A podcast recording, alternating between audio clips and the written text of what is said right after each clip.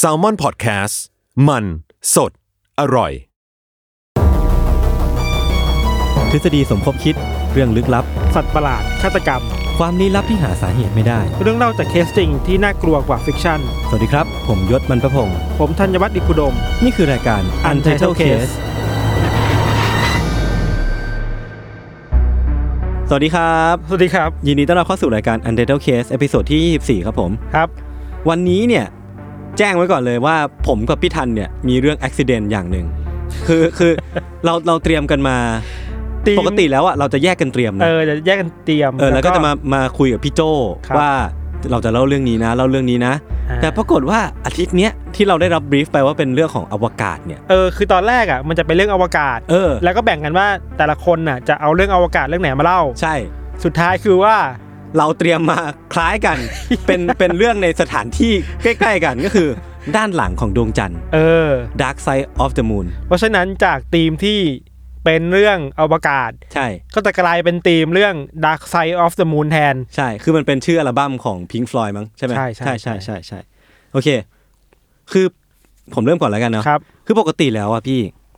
เวลาเราพูดถึงอวกาศเนี่ย อืมพี่ทันจะนึกถึง คำว่าอะไร adjective อะไร landing land อ้าวทำไมนึกถึง landing อะ อันนี้ก็สายประวัติศาสตร์เหรอ ก็ moon landing ไง เออเออเออแบบว่ามีการเอาสถานีอวกาศ เอายานอวกาศ เอามนุษย์อวกาศขึ้นไปอืมเหยียบอืมบนดวงจันทร์อืมเออ แบบเนี้ย ของผมแม่งจะนึกถึงคำว่า อ้างว้างแบบเวิงว้างลึกลับอ๋อออะไรประมาณเนี้ยพี่ คือแม่งคือความดำมืดของมันอะเออมันทำให้เออมันมีเรื่องลึกลับเต็มไปหมดเลยอะ แล้วก็โดยโดย เรื่องของการค้นพบทางวิทยาศาสตร์เองอะมันจะมีเรื่องของสิ่งที่ยังไม่ได้ค้นพบในอวกาศอีกเยอะแยะมากมายเลยเพราะมันใหญ่โตมากอะใช่เราไม่รู้ขีดจำกัดมันว่ามันอยู่ขอบเขตตรงไหนอะใช่ใช่ใช่ใช่แล้วคือแบบมันจะมีอย่างเช่น dark matter มั้งที่แบบว่าอ่าเป็นสสารมืดที่อยู่เออในอวกาศที่เรารู้อะว่ามันมีอ่าสิ่งเนี้ยอ่าแต่เรายังไม่มีเทคโนโลยีที่เราไปวัดค่ามันหรือว่าไปตรวจจับมันได้ ทีเนี้ยเรื่องอวกาศมันก็เลยกลายเป็นเรื่องลึกลับที่น่าสนใจมากๆสำหรับผมเลยพี่แล้วในแง่ของมนุษย์อะ ในถ้าพูดในเรื่องของการปฏิบัติการออกนอกโลกของมนุษย์อะพี่อืมพี่ทันจะนึกถึงเหตุการณ์ไหนเป็นพิเศษไหมก็อพอลโล 11 ป่ะ เออใช่เพราะมันเป็นครั้งแรกที่มนุษย์ขึ้นไปบนดวงจันทร์ได้ ใช่ใช่ใช่ใช่แต่จริงๆแล้วว่าประวัติศาสตร์ของการออกนอกโลกของมนุษย์อะอ่าไม่งต้องพูดตั้งแต่ยูริกาการินป่ะที่แบบว่าอ่าของโซเวียตครั้โซงเวีแรยตกเนาะเออแล้วมันก็จะเป็นเทรนด์มั้งในยุคนั้นอะที่ว่าแต่ละประเทศขั้วอำนาจอะก็จะต้องพยายามเออ พัฒนาเทคโนโลยีหรือว่ามาแข่งกัน ระทรวใช่แข่งกันที่จะ สำรวจอวกาศไปให้ได้มากที่สุด มันเหมือนเป็นการโชว์ power ของแต่ละประเทศอะเออน้อยหน้าไม่ได้ ใช่ จนมาถึงใกล้ๆจะปัจจุบันเนี้ยที่ว่ามีโปรเจกต์ SpaceX ของอีลอนมัสก์เนี่ย อืมอืม ที่มันทำให้การเดินทางไปอวกาศมันเป็นเรื่องของ commercial อะอืม ที่ว่ามันมันถ้าเป็นแอร์เอเชียก็ใครๆก็บินได้ ถ้ารวยพอใช่ แต่ถ้าเป็น SpaceX ของอีลอนมัสก์ก็คือใครๆก็ไปอวกาศได้ ถ้ามีเออ ตังค์นะ ใช่คือจุดมุ่งหมายของไอ้ SpaceX ตัวเนี้ยมันคือการ พาคนทั่วไปครับให้ไปถึงดาวอังคารและอืมไปใช้ชีวิตอยู่ที่นั่น อืมเพราะว่าดาวอังคารเนี่ยมันเป็นดาวที่คิดว่าอืม น่าจะมีทรัพยากรเหมาะสมกับมนุษย์มากที่สุดนะนะแต่ว่าก้าวสำคัญที่สุดอะพี่ก็อย่างที่พี่ทันได้พูดไปเลยมันคือยานอพอลโล 11นั่นแหละหรือว่าโปรเจกต์อพอลโลโดยรวมเนี่ยที่ว่าเมื่อวันที่ 20 กรกฎาคมปี 1969อะเป็นวันที่มนุษย์ก็คือนีล อาร์มสตรองแล้วก็นักบินอวกาศอีกครับประมาณ2คนที่อยู่ครับในยานอพอลโล 11อะ ได้เหยียบดวงจันทร์ครั้งแรกอืมคือยานอพอลโล 11อะพี่ มันสร้างความตื่นเต้นให้กับโลกมนุษย์ในสมัยนั้นมากเลยนะพี่ทันพอทราบไหมว่าตอนนั้นมันมีการถ่ายทอดสดใช่ไหมแต่เราสองคนอะเกิดไม่ทันเกิดไม่ทันหรอกเออเออแต่ว่าผมจำได้ว่าจากคำบอกเล่าของคุณลุงคขรัองบผมหรือว่าทางญาติญาติๆแก่ๆเนี่ยเขาก็จะเล่าว่าเออตอนนั้นมันก็เป็นเรื่องที่น่าตื่นเต้นประมาณหนึ่งนะที่แบบอืมเออมันเป็นเป็นการเหยียบพื้นที่นอกโลกครั้งแรกของมนุษย์เนี่ยออเคยมีคนบอกว่ามันคือ ก้าวเล็ก ๆ ที่ยิ่งใหญ่ขใช่องมนุษยชาติเออเวลาเราไปดูตามบทความเออเออก็จะเป็นคำพวกนี้แหละก้าวเออเล็ก ๆ ที่ยิ่งใหญ่ก้าวสำคัญเออก้าวที่สำคัญที่สุดสำหรับมวลมนุษยชาติอ่าก็เป็นเป็นการเติมเต็มความฝันให้มนุษย์นี่แหละ แต่ก่อนหน้าอะพี่ที่อพอลโล 11 จะทำการเดินทางไปสำเร็จ แล้วก็นีล อาร์มสตรองจะได้ทำการเหยียบบนดวงจันทร์นะพี่อ่ายานอพอลโลอะตั้งแต่อพอลโลหนึ่งอพอลโลสองอพอลโลสามอพอลโลสี่มันมาจนถึงอพอลโลสิบเนี่ยอืมมัน ไม่ได้สูญเปล่านะอืมมันคือการค่อยๆพัฒนา มันคือการค่อยๆ ทดลองอืมทำทีละอย่างไปไอ้ยานลำแรกอาจจะไปทดลองการโคจรรอบวงโคจรของโลกก่อนอืมแล้วก็ค่อย ๆ ไปไกลขึ้นเรื่อยๆ หรือว่าลองติดอุปกรณ์เพิ่มขึ้นไปเรื่อยๆอะไรเงี้ยอืมพี่ คือเรื่องที่ผมเอามาเล่าอะพี่ มันจะเป็นเรื่องของยานอพอลโล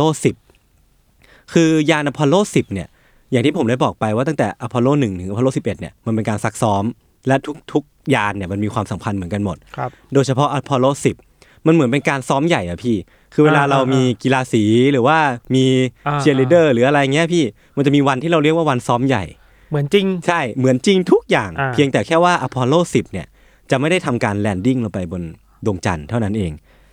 คือในระหว่างที่ยานอพอลโล10อะพี่ และนักบินอวกาศที่อยู่ข้างในนั้น 3 คนน่ะกำลังทดสอบวงโคจรอยู่อะคือเขาอะ ออกนอกโลกไปแล้วเรียบร้อยอืมกำลังบินวนอยู่รอบวงโคจรของดวงจันทร์เนี่ย ในขณะที่เขากำลังบินไปถึงด้านหลังของดวงจันทร์อะอืมในบริเวณที่มันอยู่ห่างจากโลกมากที่สุดอะพี่ ที่จะบอกว่าด้านหลังของดวงจันทร์คือว่าเป็นด้านที่แสงมันส่องใช่จากด้านที่จากแสงพระอาทิตไปไม่ถึย์งส่องไปไม่ถึงใช่ถูกป่ะและนั่นน่ะพี่ผมคิดว่าน่าจะเป็นเรื่องของระยะทางอืมที่อาจจะบดบังสัญญาณวิทยุจากโลกครับ มันทำให้สัญญาณวิทยุจากโลกกับยานอพอลโล10ตอนนั้นอะ มันขาดไปช่วงหนึ่งอ่าเออเออเคยเคยได้ยินอยู่ อืมและในช่วงที่สัญญาณวิทยุมันขาดไปอะพี่อ่าเขาก็กลับได้ยินเสียงเสียงหนึ่งเว้ยพวกเขายืนยันว่าเขาได้ยินเสียงเสียงนี้เดี๋ยวผมจะเปิดให้ฟังนะมีเสียงด้วยเหรอ มี That didn't mean to keep it sound outer spacey, didn't it? Do you hear that? That whistling sound? มันจะเป็นเสียงประมาณแบบเออเงี้ยเงี้ยเหมือนสิ่งมีชีวิตอะเออ มันคือพี่ลองนึกภาพนะ ผมอยากให้ทุกคนลองหลับตาเว้ยลองนึกภาพอะว่าตัวเองอยู่ท่ามกลางอวกาศที่มันมองไปก็ไม่มีจุดสิ้นสุดอะแล้วก็จินตนาการภาพอะว่าแบบเนี่ยเรากำลังเห็นดวงจันทร์อยู่ตรงนี้นะเออเออแล้วก็แบบดวงดาวต่างๆ ก็ทำให้เรารู้สึกว่าเออเราเราอยู่ในท่ามกลางพื้นที่ที่กว้างใหญ่ แล้วก็ในขณะนั้นอะคุณก็กลับได้ยินเสียงวูเนี่ยออกมาจากวิทยุเครื่องในยานอวกาศของคุณอะเออแล้วมันไม่ใช่เสียงที่เราได้ยินกันปกติอะใช่ คือเสียงที่ผมเปิดให้ฟังเมื่อกี้อะพี่อืมมันเป็นเสียงที่ออกมาจากซีรีส์ของ Science Channel คือมันเป็นครับ channel หนึ่งใน YouTube แล้วเขาก็ทำซีรีส์เรื่องของ NASA Unexplained Files อืมคือมันมันเป็นเรื่องของนี่แหละ เรื่องของเสียงประหลาดอืมในด้านหลังของดวงจันทร์อืมคือเสียงที่ได้ยินเมื่อกี้มันเป็นเสียงที่นักบินอวกาศที่อยู่ในยานลำนั้นนะยืนยันว่าได้ยินนะ แล้วก็ ผมจะอธิบายเพิ่มเติมในเรื่องของการได้ยินเสียงในอวกาศก่อนละกันเพื่อความเข้าใจมากขึ้น เสียงเนี่ยปกติแล้วอะถ้าจะเดินทางไปถึงผู้ส่งกับผู้รับอะอืมมันคือต้องมีตัวกลาง อย่างเช่นบนโลกอะมันก็จะมีตัวกลางมากมาย อย่างเช่นอากาศ น้ำอ่าของแข็งอ่าอะไรเงี้ยพี่อ่าแต่ในอวกาศอะมันไม่มีสิ่งนั้นทำให้เสียงที่ได้ยินจากอวกาศอะมันจะเป็นเสียงที่มาจากแทร็กอื่นๆ หรือว่าคลื่นอื่นไปถึงคลื่นแทรกๆใช่จากก็คือที่อื่นต้องเป็นที่เข้าคลื่นมาอย่างนี้เหรอคลื่นวิทยุ คลื่นพลาสมาอ๋อ คลื่นจากสนามแม่เหล็กอะไรเงี้ยพี่มันจะไม่ใช่เสียงตามปกติที่เราได้ยินอะ ไม่รู้เราอธิบายถูกป่ะนะอือฮึว่ามันเหมือนเวลาเราใช้บอกกี้ทอกกี้กันสองคนน่ะใช่ใช่แล้วเราใช่เปิดบอกกี้ทอกกี้ของเราเราจะได้ยินเสียงแทรกขึ้นมาอ่าใช่ใช่มันจะใช่เป็นทำนองนั้นเนาะอ่าอ่าอ่าแล้วคือในอวกาศอะพี่เสียงที่ได้ยินปกติส่วนใหญ่ก็จะเป็นเสียงที่มาจากสิ่งนั้นนั่นแหละเออเออแล้วก็เออในดวงดาวอะหรือว่าดาวเคราะห์ปกติอะก็จะมีคนที่ได้ยินเสียงเหล่านี้หรือว่าสามารถตรวจจับสิ่งเสียงเหล่านี้ได้เป็นปกติอยู่แล้ว เพราะว่า มันจะเป็นเสียงของสสารต่างๆ ที่ทำปฏิกิริยากับสนามแม่เหล็กของดาวเคราะห์ดวงนั้น หรือว่าทำปฏิปฏิกิริยากับชั้นบรรยากาศอืมแต่ว่าดวงจันทร์เนี่ย ไม่มีทั้งสนามแม่เหล็ก และทั้งชั้นบรรยากาศแปลว่าต้องมาจากที่อื่นเนาะเพราะฉะนั้นเสียงที่ได้ยินเมื่อกี้จะไม่ใช่เสียงที่เราได้ยินตามปกติจากดาวเคราะห์ปกติแน่นอนเว้ยเออมันมีความเป็นไปได้ไหมนะว่า มันจะมาจากที่อื่น ใช่เอ้ยนักบินอวกาศทั้งสามคนน่ะอ๋อก็เป็นผู้ที่มีความเชี่ยวชาญนะอ๋อแต่ว่าพวกเขาก็ไม่เคยได้ยินเสียงเหล่านี้เลยอ๋อแล้วก็ด้วยความเข้าใจพื้นฐานทางด้านเสียงอะทำให้เขารู้ว่าเสียงเหล่านี้มันไม่ได้เกิดขึ้นมาจากดวงจันทร์แน่นอนอืมแต่ว่าอาจจะต้องมาจากอย่างอื่นอะซึ่งไม่รู้ว่าคืออะไรเว้ยอ่าแต่ในจินตนาการนั้นกว้างไกลในในพื้นที่อันมืดมิดนั้นอะ มันก็ทำให้เขาก็ตีความไปว่ามันอาจจะเป็นเสียงของสิ่งมีชีวิตก็ได้เว้ย เออ สมมุติว่าถ้าเราอยู่บนดวงจันทร์น่ะ เออ อยู่บนข้างบนดวงจันทร์ก่อนถึงดวงจันทร์น่ะ ใช่ แล้วก็คิดว่ามันคืออย่างอื่นว่ะ ใช่ มันไม่ใช่เสียงของดวงจันทร์ปกติแน่นอนอะ เออเออเออแล้วนักบินอวกาศสามคนอะในอพอลโลสิบอะต้องเผชิญกับเสียงนั้นอะ เป็นชั่วโมงเลยเว้ยพี่ ในขณะที่เขากำลังบินวนรอบดวงจันทร์อยู่อะ ก็คือต้องเผชิญกับเสียงแบบวู้เงี้ยไปเรื่อยๆอะเป็นชั่วโมงอะเออ ในคลิปของ Science Channel ที่ผมอ้างไปเมื่อกี้อะพี่ มันจะได้มีการเปิดเผยบทสนทนาของนักบินที่พูดคุยกันด้วยนะครับ คือพวกเขาพูดคุยกันว่า ยืนยันว่าทุกคนได้ยินเสียงนี้เหมือนเขาก็ถามถามๆกันนะว่าแบบเฮ้ยได้ยินเสียงนี้ปะวะอ่าแล้วก็เหมือนพวกเขาอะเรียกเสียงนี้ว่าเป็นเพลง เป็นเสียงเพลงที่ดูคล้ายจะมาจากนอกโลกอะเพราะมันมีความเป็นเมโลดี้อะมันมีความแบบขึ้นลงของเสียงมีความอ่าอ่าอ่าไพเราะบางอย่างที่ทำให้เราขนลุกไปพร้อม ๆ กันอะมีคนปล่อยเพลงออกมา บนอวกาศนี้เหรอ เออ ใช่เขาเดากันว่าอย่างนั้นเว้ยพี่ คือที่ผ่านมาตั้งแต่อพอลโลหนึ่งอพอลโลสองอพอลโลสามมายันอพอลโลสิบเนี่ยอ่าไม่เคยมีประวัติการได้ยินเสียงนี้มาก่อนเลยนะทั้งๆที่ก็มีตั้งแต่อพอลโลอะไรก็ไม่รู้แล้วที่บินวนรอบดวงจันทร์แล้วอะอาจจะแปลได้ว่า เพราะว่าอพอลโลก่อนก่อนหน้านี้อะอืมเทคโนโลยีของเราอะ มันเออยังไม่ดีพอที่จะใช้รับเสียงอย่างนี้มาได้อาจจะเป็นอย่างนั้นก็ได้เอเอออเออแล้วก็ที่มาของเสียงนั้นก็ยังคงเป็นปริศนาไว้พี่ เพราะว่านักบินอวกาศทั้งสามคนน่ะ ตัดสินใจ ที่จะไม่ได้บอกใครหลังจากกลับลงมา เพราะว่าความน่าเชื่อถือของนักบินอวกาศอะเป็นเรื่องสำคัญมากอ่าในการที่เขาจะได้รับอนุญาตให้เป็นนักบินอวกาศต่อไปอะถ้าเขาสมมติว่าเขาอยู่ดีเขาลงมาเล่าให้กับผู้บังคับบัญชาเอ้ยผู้บังคับบัญชาเขาอะว่าได้ยินเสียงแปลกประหลาดเนี่ย แล้วก็ไม่รู้ว่าเป็นเสียงของอะไรอะอาจจะทำให้ความน่าเชื่อถือของเขาลดลงเว้ยพี่ แล้วก็อาจจะทำให้เขาไม่ได้รับสิทธิ์ในการบินใน flight ต่อๆไปอ๋อเออมันมันมีเรื่องอย่างนี้อเอยู่อเออจนกระทั่งสองเดือนถัดมา มันเป็นวันที่อพอลโล 11 อะ ได้ทำการลงจอดบนดวงจันทร์เว้ยพี่ครับ มันมีการรายงานว่าไมเคิลคอลลินส์อะพี่ครับเขาเป็นหนึ่งในนักบินอวกาศในยานลำนั้นไว้พี่ คือเขาก็ก็อ้างว่าได้ยินเสียงเฉกเช่นเดียวกัน กับนักบินอวกาศในอพอลโลคนอื่น10 ใช่ ก็คือได้ยินแบบวู้อย่างเงี้ยเหมือนกันเว้ยพี่ คือเขาได้ยินเสียงเนี้ยขณะที่เขากำลังบินวนดวดวงจันทร์เหมือนกันอ๋อและขณะอยู่บ ริเวณด้านหลังของดวงจันทร์เหมือนกันอืมแต่ว่าในขณะนั้นน่ะพี่มันเป็นช่วงเวลาที่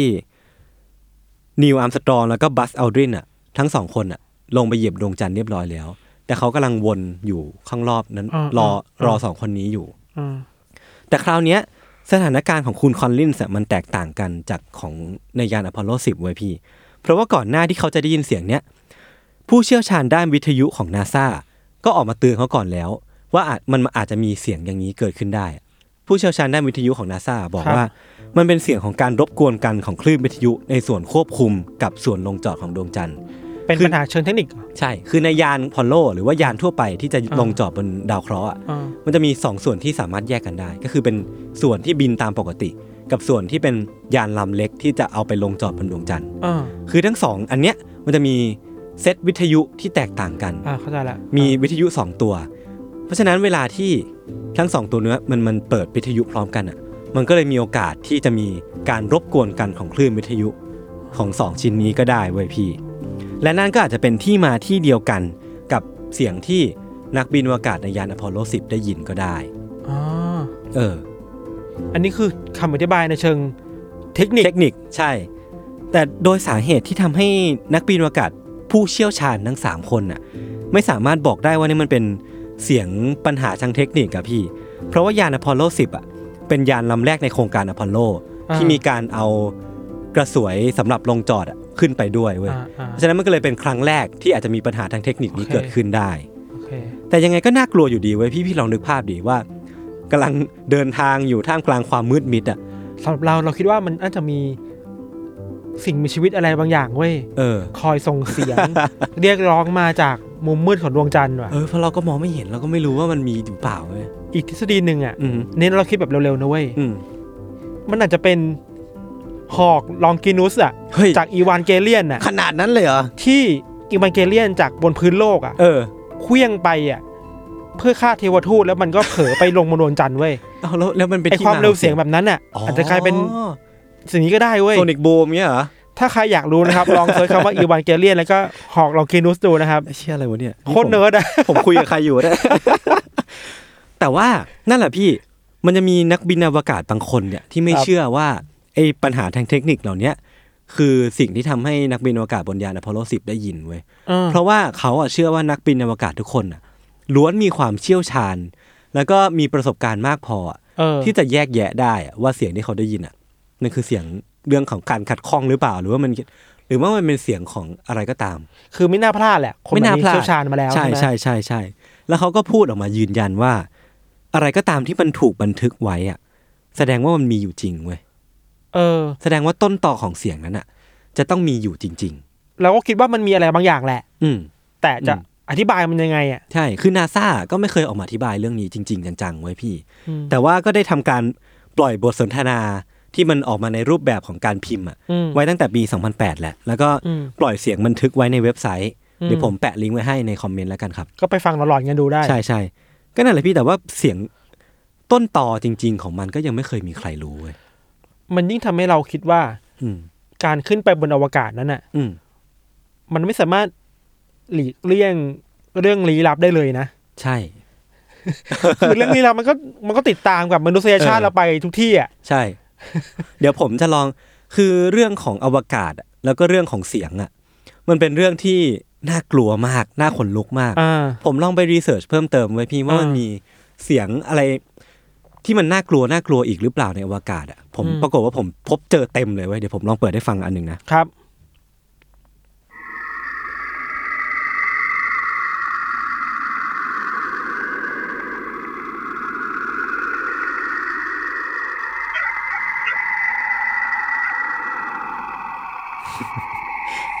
เนี่ยปีศาจแน่ๆอันเนี้ยผมอันนี้มันเป็รับมันเป็นเสียงจากยานแคสซินีเว้ยพี่ คือเขาอ้างว่านาซาอ้างว่าเป็นการเป็นเสียงของการปล่อยรังสีของดาวเสาร์เว้ยเออ มันมันจะมีความเสียงเหมือนเสียงโหยหวนของอะไรบางอย่างอยู่อะเออแล้วมันจินตนาการอะถ้าสมมติว่าพี่อยู่บนอวกาศอะแล้วพี่ได้ยินเสียงเนี้ยไม่มีทางเลยเว้ยพี่ที่พี่จะคิดว่ามันเป็นเสียงของไอของดาวเสาร์อะเราไม่สามารถตั้งสติให้มั่นคงได้ใช่กับเสียงเนี้ยเดี๋ยวผมเปิดให้ฟังอีกอันหนึ่งอันนี้อันนี้ผมชอบ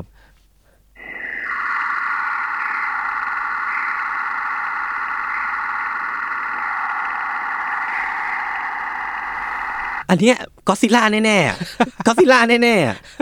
คือคือนาซาบอกว่าเสียงเนี้ยเป็นเสียงจากดาวพฤหัสเว้ยพี่ มันเป็นบริเวณที่เรียกว่าโบช็อกมันจะเป็นพื้นที่ที่สนามแม่เหล็กอะของดาวพฤหัสนะครับปะทะกับลมที่พัดเอาอนุภาคจากดวงอาทิตย์มาทำให้เกิดสิ่งที่คล้ายกับโซนิกบูมอะอืมมันก็คือแบบว่าการเคลื่อนที่ที่รวดเร็วมากจนทำให้เกิดเสียงสะท้อนเสียงกล้องขึ้นมาอะไรเงี้ยครับ คือนักวิทยาศาสตร์เขาก็มีคำอธิบายที่ใช่มันใช่เข้าใจได้แหละเออที่มันที่มันค่อนข้างจะดูฉลาดอะแต่สำหรับเราอะ เออ ก็อะงมงายกันไปลี้ลับกันไป มีอีกเสียงหนึ่งอันเนี้ยคือเสียงของดวงจันทร์ที่ใหญ่ที่สุดของดาวพฤหัสไว้ยพี่อ่ามันชื่อว่าดวงจันทร์แกนิมีดอันนี้ผมไม่แน่ใจว่าอ่านถูกไหมนะครับ แล้วก็เนี่ยแหละเรื่องเสียงอันน่ากลัวของอวกาศเนี่ยเออมันเป็นเสียงที่ทำให้เรา จินตนาการเรากว้างไกลเสมอเลยเว้ยพี่ คือการที่เราจะไปขึ้นไปอยู่บนอวกาศได้อะใช่มันก็ต้องเตรียมพร้อมใจกับตัวเองประมาณนึงว่า เดี๋ยวมึงจะได้ยินเสียงแบบนี้ใช่นะใช่ใช่ แล้วก็นาซาเหมือนรู้เว้ยอืมว่าเรามนุษย์อะถูกโฉลกกับไอ้เรื่องเนี้ยอืมแล้วคิดว่าเสียงเหล่านี้มันน่ากลัวอืมในปี 2017 มันเป็นช่วงของวันฮาโลวีนนาซาก็เลยได้ทำการปล่อย playlist ของเสียงประหลาดในอวกาศอะออกมาเว้ย โอเคครับเดี๋ยวก็ผมจะแปะไม่ค่อยสนใจเท่าไหร่นะผมจะแปะลิงก์ไว้ให้แล้วก็อยากให้ทุกคนลองไปฟังกันดูนะเออแล้วเรามาคอมเมนต์กันได้ว่าฟังแล้วคิดว่ามันเหมือนกับเสียงอะไรบ้างเออเสียงไหนน่ากลัวสุดก็มาครับคอมเมนต์กันได้ครับผม เรื่องของผมวันนี้ก็มีประมาณนี้ครับ ไว้เดี๋ยวไปรับฟังโฆษณากันก่อนก่อนที่จะกลับมาฟังเรื่องของพิธันในเบรกหน้านะครับ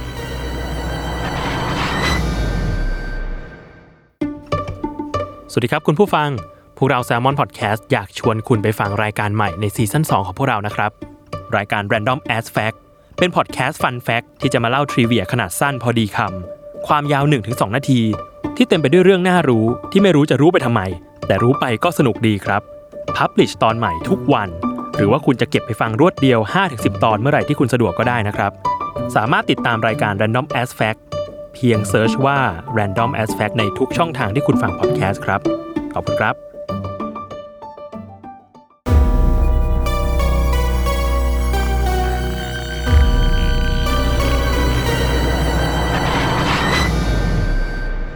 ครับก็กลับมาที่เบรกที่สองของเทปนี้นะครับ ของเราเนี่ยอย่างที่เราคุยกันเป็นตอนต้นว่ามันคือธีมเดียวกันอืมคือดวงจันทร์อือฮึ Dark Side of the Moon ถูกปะใช่ เราอยากเริ่มอย่างนี้ว่ะ เอาจริงๆอะ แล้วก็ intro มาแบบยศเลยเว้ย โหพี่ นี่เราจะจัดรายการกันมันเยอะเกินไปแล้วบอกว่าวะเราเริ่ม blend เข้าหากันแล้วเว้อะยอะเอาอย่างนี้ อย่างยศอะบอกว่า มันมีการขึ้นไปสำรวจดวงจันทร์อืมทั้งโซเวียตทั้งอืมอเมริกาอืมอืมอืมแต่ของเราอะจะมาตั้งคำถามว่าอืมเฮ้ยก่อนที่โซเวียตกับอเมริกาจะขึ้นไปอะอืมหรือว่าไม่เคยมีคนกลุ่มหนึ่งที่ขึ้นไปแล้ววะเฮ้ย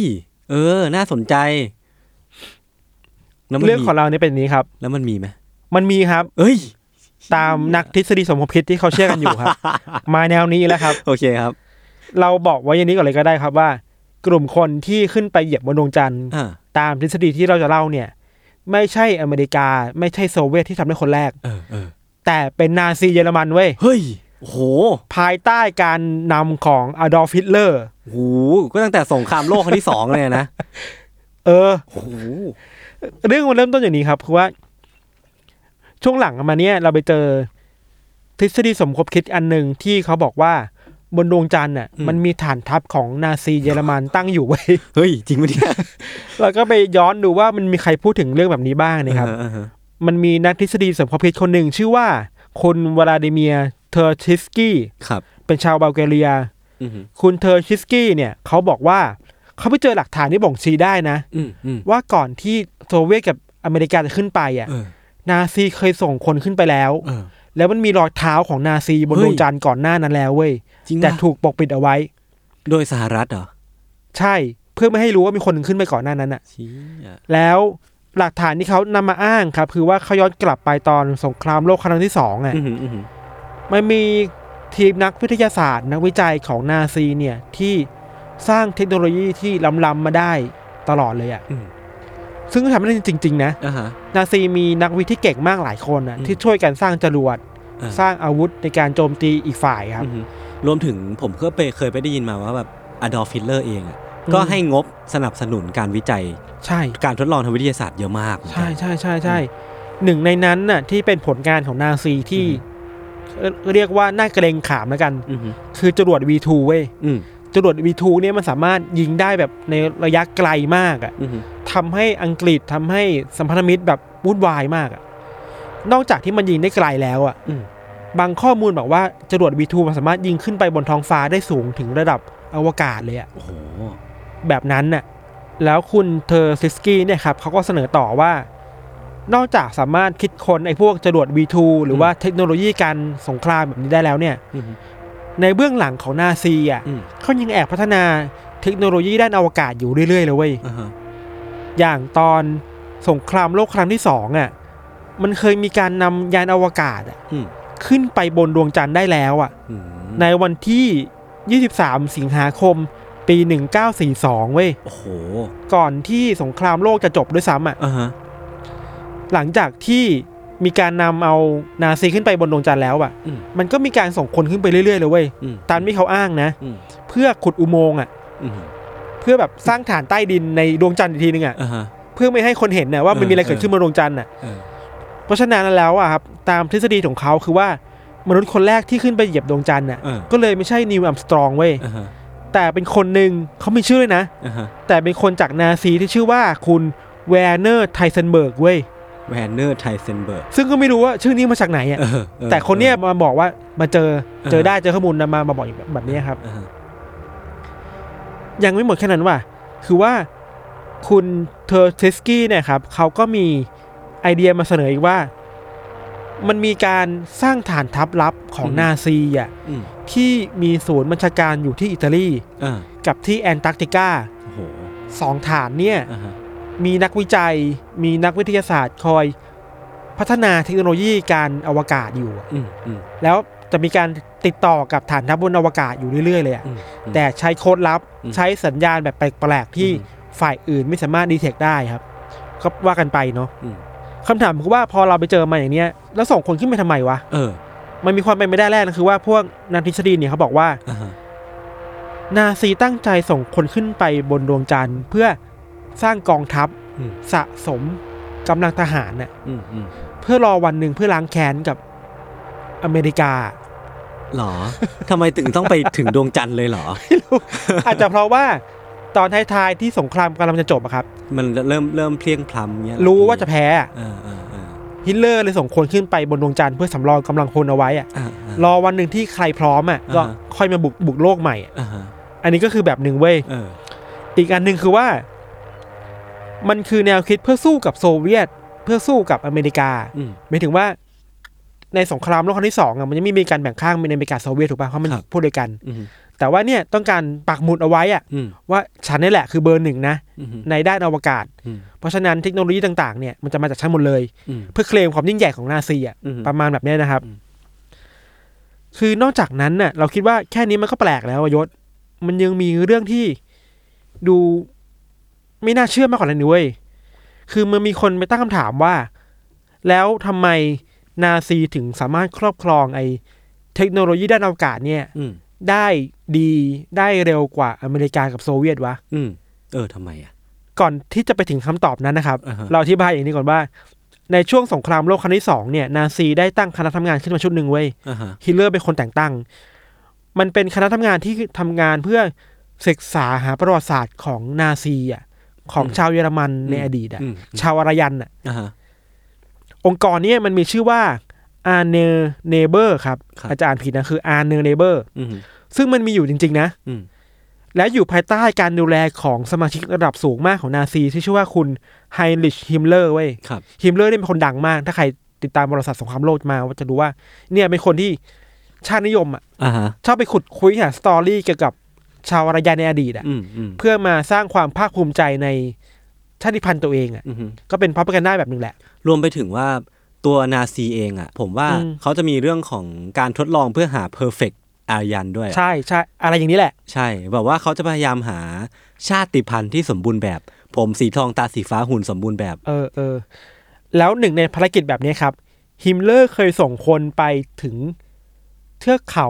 ที่ห่างไกลมากๆอะอืมเพื่อไปขุดค้นหาว่าเนี่ยเคยเป็นที่อยู่ของชาวอารยันหรือเปล่า อะอ๋อมีครั้งหนึ่งมั้งนะ ที่ส่งคนไปถึงทิเบตเลยอะอืมเพื่อพิสูจน์พิสูจน์ว่าที่เนี่ยอืมเคยมีชาวอารยันมาปกครองเคยมาตั้งรกรากหรือเปล่าครับอ่าคือมันจริงจังกันมากในการขุดค้นหาอดีตอะอ่าฮะอย่างไรก็ตามเว้ยมันก็มีคนเสนอว่าในช่วงที่ฮิมเลอร์อะกับองค์กรของเขาอะ เข้าไปขุดค้นตาม โบราณสถาน เทือกเขาอุโมงค์ต่าง ๆ ที่เป็นโบราณนะครับ มีครั้งหนึ่งที่นาซีอะไปขุดเจอพวกป้ายจารึกโบราณว่ะอืมเป็นอักษรจากคนโบราณ เป็นความรู้จากคนโบราณน่ะ แล้วไม่ใช่แค่คนโบราณนะเว้ยไอ้ป้ายเหล่านั้นน่ะ มันเป็นป้ายที่คนโบราณเขียนถึงเอเลี่ยนน่ะ เฮ้ยโหมันเป็นความรู้ที่เอเลี่ยนน่ะเออส่งมาให้คนโบราณเว้ยเออแล้วความรู้เหล่านั้นน่ะมันถูกสลักไว้บนป้ายเหล่านี้หมดเลยอะ แล้วเป็นของจริงปะไม่รู้เฮ้ยแต่ว่าสใจมันมีการอะเคลมว่ามันมีการค้นพบจริงเออน่าสนใจๆเมื่อเป็นอย่างนี้แล้วมันเลยแปลว่าไอ้เทคโนโลยีทางการทหารอืมเครื่องบินจรวดหรืออมการสมมุติว่าได้ขึ้นไปบนดวงจันทร์จริง ๆ อะเออมันคือความรู้ที่นาซีได้มาจากเอเลี่ยนอีกทีนึงอะ โอ้โห อันนี้คือ get ปะ Area 51ของ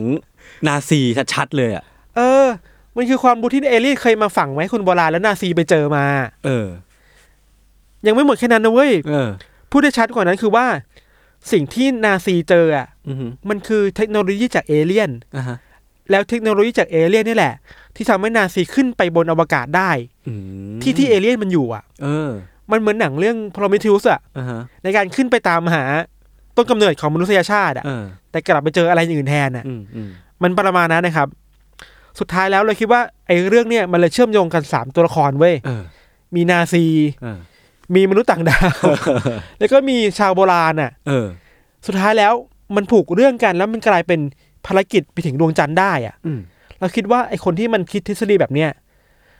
มันต้องเก่งพอสมควรเลยนะ มันมีการผสมเชื่อมโยงกันระหว่างประวัติศาสตร์อืมการค้นพบทางโบราณคดีอืมอืมแล้วก็ทางวิทยาการเทคโนโลยีอะไรเงี้ยพี่ ใช่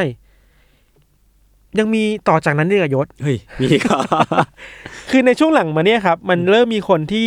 เอาแนวคิดเรื่องเนี้ยอืมเรื่องนาซีบนดวงจันทร์อะไปต่อยอดด้วยโอ้โหมีเนี่ยการขุดการคุยต่อยอดเนี่ยแหละการต่อถ้าใครฟังรายการเรามาเนี่ยการต่อยอดเนี่ยสนุกมาก ที่เราประทับใจมากๆเลยมันมันมีทฤษฎีหนึ่งที่เสนอว่า จริง ๆ แล้วอะพวก UFO อือหือมนุษย์ต่างดาวที่เราเห็นกันบนโลกอะอืมมันไม่ใช่มนุษย์ต่างดาวว่ะอืมมันคือนาซีนี่แหละ เฮ้ย เดี๋ยว ถ้าเราอ้างอิงตามทฤษฎีนี้ที่เราเล่ามาตั้งแต่แรกอะอ่าฮะคือนาซีขึ้นมาอยู่บนดวงจันทร์ถูกป่ะอ่าฮอ่าฮะแล้วนาซีต้องการสำรวจโลกเราอะอ๋อก็เลยส่งจานบินส่ง UFO เนี่ยอ๋อมาสำรวจโลกเว้ย เฮ้ย เฮ้ยน่ามันสเป็นนไปใจได้นะ เพราะว่าการพบเห็น UFO ครั้งแรกอะ มันน่าจะประมาณ195อะไรสักอย่างอะ ซึ่งมันก็หลังจากที่ ที่พี่ธันอ้างว่านาซีได้ขึ้นไปตั้งโลกล่าข้างบนนั้น เพราะฉะนั้นการพบเห็น UFO ที่ผ่านมาทั้งหมดก็อาจจะเป็นเครื่องยนต์หรือว่ายานยนต์ของนาซีก็ได้นะเว้ยคนที่อยู่ข้างใน UFO อะเออออาจจะไม่ใช่เอเลี่ยนว่ะอาจจะเป็นคนก็ได้อาจจะเป็นกองทัพนาซีก็ได้อะเฮ้ยโหมันมันเชื่อมโยงกับ ไอไอตอนเจ็ดที่ผมเล่าอะตอนเอเลี่ยนอะที่เออผมบอกเออว่ามีชายชุดขาวสองคนอะหรือว่าจะเป็นนาซีหรือเปล่าเฮ้ยเฮ้ยน่าสนใจใช่ไหมเออ เราไปเจอสารคดีอันหนึ่งครับ มันชื่อว่า UFO in the Third Lines อืมคือยุคลายที่สามของอือฮึของนาซีอะไรเนี่ยนะอืมในสารคดีนี่เขาเขาเขาเสนอว่าไอเหตุการณ์ที่มีคนไปเจอวัตถุลึกลับอืมในรัฐนิวเม็กซิโกในปี1947อะครับที่เรียกกันว่าเป็น Roswell Incident อะอืมมันมีพยานที่พบว่า ไอ้วัตถุที่ลอยอยู่บนท้องฟ้าในเหตุการณ์นั้นน่ะ มันมีลักษณะที่คล้ายกับระฆังเว้ยเออ สีดำอ่าฮะแล้วตรงกลางของระฆังอะอืมมีสัญลักษณ์สวัสดิกะติดอยู่อะโอ้โหแปลว่านี่คือนาซีนะเว้ยเออ ชัด ชัดแล้วว่าไอ้ทฤษฎีเนี้ยมันก็ถูกต่อยอดมันไปเรื่อยๆอะเออเออเออสมันกยิ่งทำให้สนุกความคิดที่ว่านาซีอยู่บนดวงจันทร์มันเริ่มมีน้ำหนักมากขึ้นอะเออเออเออแล้วเราไม่มีทางตรวจสอบได้ เพราะว่าเขาขุดใต้ดินไปถูกปะเออ แล้วมันหักมุมอีกแบบหนึ่งคือว่าอืมตลอดเวลาที่เรารู้เรื่องเอเลี่ยนมาครับอื มอืมมันคือความที่ทางการสหรัฐอะพยายามปกปิดอยู่อะอืมไม่ได้ปกปิดเรื่องเอเลี่ยนนะอืมคือปกปิดเรื่องนาซีอะอืมเอาคือเอาเอเลี่ยนมาเป็นหน้าฉากอะให้คนมาหมกมุ่นกับเอเลี่ยนอะแล้วลืมไปว่าข้างหลังเอเลี่ยนอะมันคือนาซีนะอ่า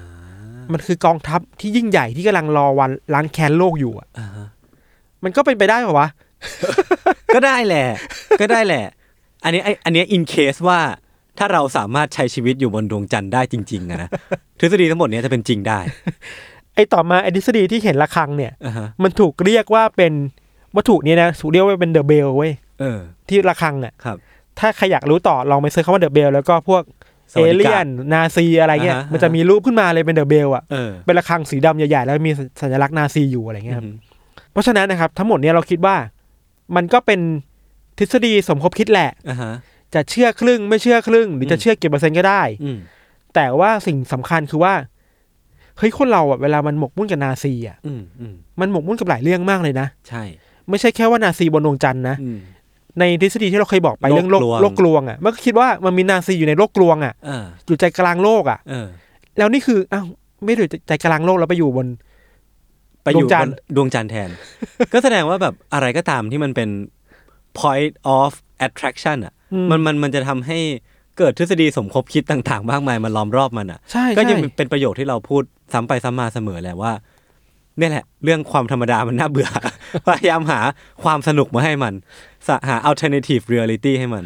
หรือบางทีครับ เราพยายามจะ